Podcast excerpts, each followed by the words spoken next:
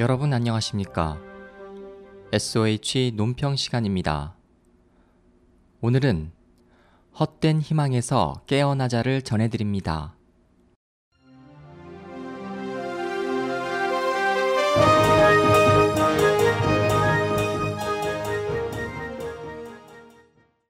최근 국제사회에서는 중국 경제가 몰락으로 치닫고 있다는 견해가 줄을 이루고 있다. 이들은 그 이유로 반부패로 인한 전국 불안이 경제 쇠퇴를 야기했다. 중국 정부의 증시 간섭이 직접 경제 위기를 불러왔다는 등을 들고 있지만 공산당 정권이 운영하는 중국 경제는 애당초 지속적 번영이 불가능하다는 것을 아직도 감지하지 못한 국가가 꽤 많다. 많은 중국인이 중국의 실업률 증가와 나날이 힘들어지는 서민 생활로 인해 중국 지도자가 주창한 중국의 꿈을 비웃고 있을 때 국제사회는 중국의 가시적인 경제 성장, 다시 말해 30년 동안 국민 소득이 연평균 10% 성장했고 중국 인민 수억 명이 빈곤에서 벗어났으며 빈털터리에서 세계 제2의 경제 대국으로 성장하면서 전 세계 GDP 15%, 전 세계 GDP 성장의 25%를 담당했고 4조가 넘는 세계 최대 외환 보유액을 가진 나라라는 환상에서 벗어나지 못하고 있다. 그들 중 다수는 지금도 중국 정부가 자금을 풀고 투자해 자국의 경제 성장과 취업률이 상승되는 공허한 꿈을 꾸고 있다. 유엔 무역개발회의 데이터는 2013년 중국이 미국의 3,383억과 일본의 1,357억에 이어 이미 세계 제3대 대외 투자국이 되었다고 명시했다. 또 2005년부터 2014년 상반기까지 중국의 해외 직접 투자 누계액은 5,153억 달러, 프로젝트 투자 누계액은 3,551억 달러로 투자 업계에서는 2014년 중국의 해외 투자가 일본을 초과해 1조 달러를 돌파할 것으로 전망하고 있다. 중국의 해외 투자는 부국과 빈국을 모두 동일시하는데 직접 투자와 프로젝트 투자 중 에너지 산업이 약 50%의 비중을 차지하며 금속광 산업도 직접 투자의 주요 대상이다. 또한 해외 프로젝트의 또 다른 주요 투자는 교통 산업이다. 이는 모두 개발도상국의 투자가 돌아가는데 중국의 기간시설 건설 능력은 비교적 우위에 있어 중국 투자가 현지 기간 시설의 개선과 취업률 증가를 이끌기 때문이다. 중국은 세계를 주무르는 온전한 G2가 되는 야욕을 품어왔지만 정세는 그들의 뜻을 펼치기에 점점 어려워지고 특히 시진핑, 리커창의 상황은 후진타오, 원자바오 때보다 훨씬 어렵게 돌아가고 있다. 30여 년간 중국 경제 발전을 지탱해온 토지, 하천, 하늘이 모두 오염됐고 하루 2달러 미만의 소비 인구가 약 7억 명에 달했다.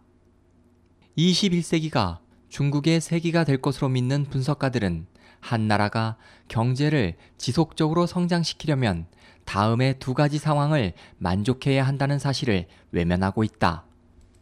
첫 번째, 엄청난 자원 우위를 점하고 선진 산업 시스템을 갖춰야 하며 정부와 국민이 양호한 자원 절약 의식을 지녀야 한다. 두 번째, 현재 미국이나 제2차 세계대전 이전 영국처럼 선도적인 기술 우위를 지녀야 한다. 영국과 중국은 둘 다 세계 공장이라는 칭호를 얻었지만 영국의 세계 공장은 산업혁명이 가져온 기술 우위가 밑바탕이 된 반면 중국이 세계 공장으로 불린 것은 토지와 노동력 비용 등 비교 원가가 저렴했기 때문이다. 중국의 G2의 야욕을 달성하기 위해 환경 파괴를 무시하고 자국 자원을 무차별적으로 소모했다. 그 결과 수원, 토지, 공기 등 사람의 기본 생활에 필요한 자원은 심각하게 오염됐고 광산은 고갈됐다. 국가 발개위의 통계 자료에 따르면 현재 자원이 고갈된 도시는 총 118개로 이는 전국 도시의 18%, 총 인구 1억 5,400만 명에 해당하며 중국 서부와 서북부 성도 2005년에 이미 1억 8천만 명의 환경 난민을 배출했다. 중국은 세계 제1의 화폐 발행국으로 화폐 발행 남발로 해외 투자 강국이 됐다.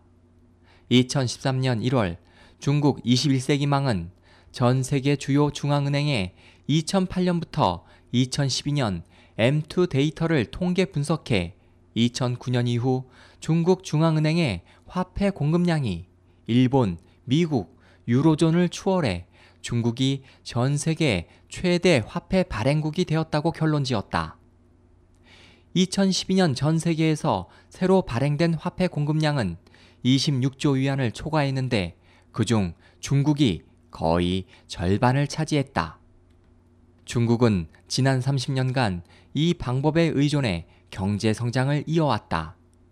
2003년부터 2013년에 10년 동안 기초 통화량은 88조 위안이 증가했고 외환 자산은 3조 4천억 달러가 늘어났는데 대부분 신규 발행 화폐로 투자한 것이다. 하지만 중국의 황금 보유액은 외환 보유액 중 1.1%에 불과해 중국 화폐의 금 함유량은 너무 적다는 걸 알 수 있다. 중국이 해외 투자에 사용하는 자금은 주로 외환 보유액에서 나온 것이다. 만약 IMF가 올해 위안화를 통화 바스킷에 산입하는 우를 범한다면 위안화는 점차 국제 경화가 될 것이다. 각국은 중국의 투자를 환영하겠지만 동시에 중국이 남발한 화폐의 유출 효과도 짊어져야 할 것이다.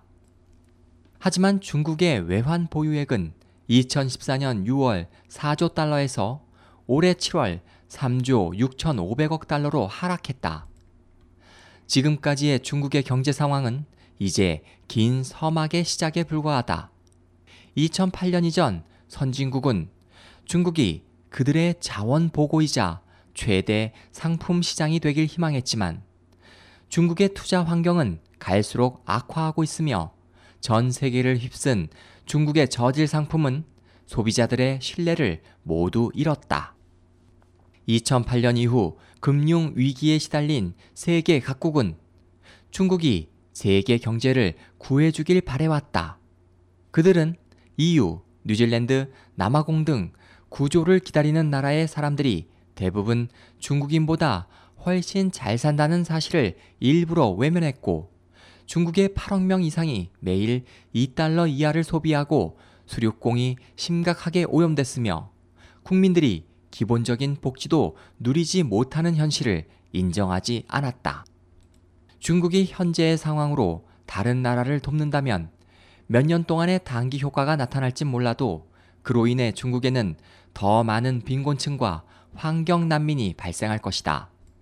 중국의 헛된 기대와 희망을 품고 있는 이들은 이제라도 현실을 직시하고 중국이 중동이나 아프리카의 전철을 밟아 난민 수출국이 되지 않도록 바래야 할 것이다.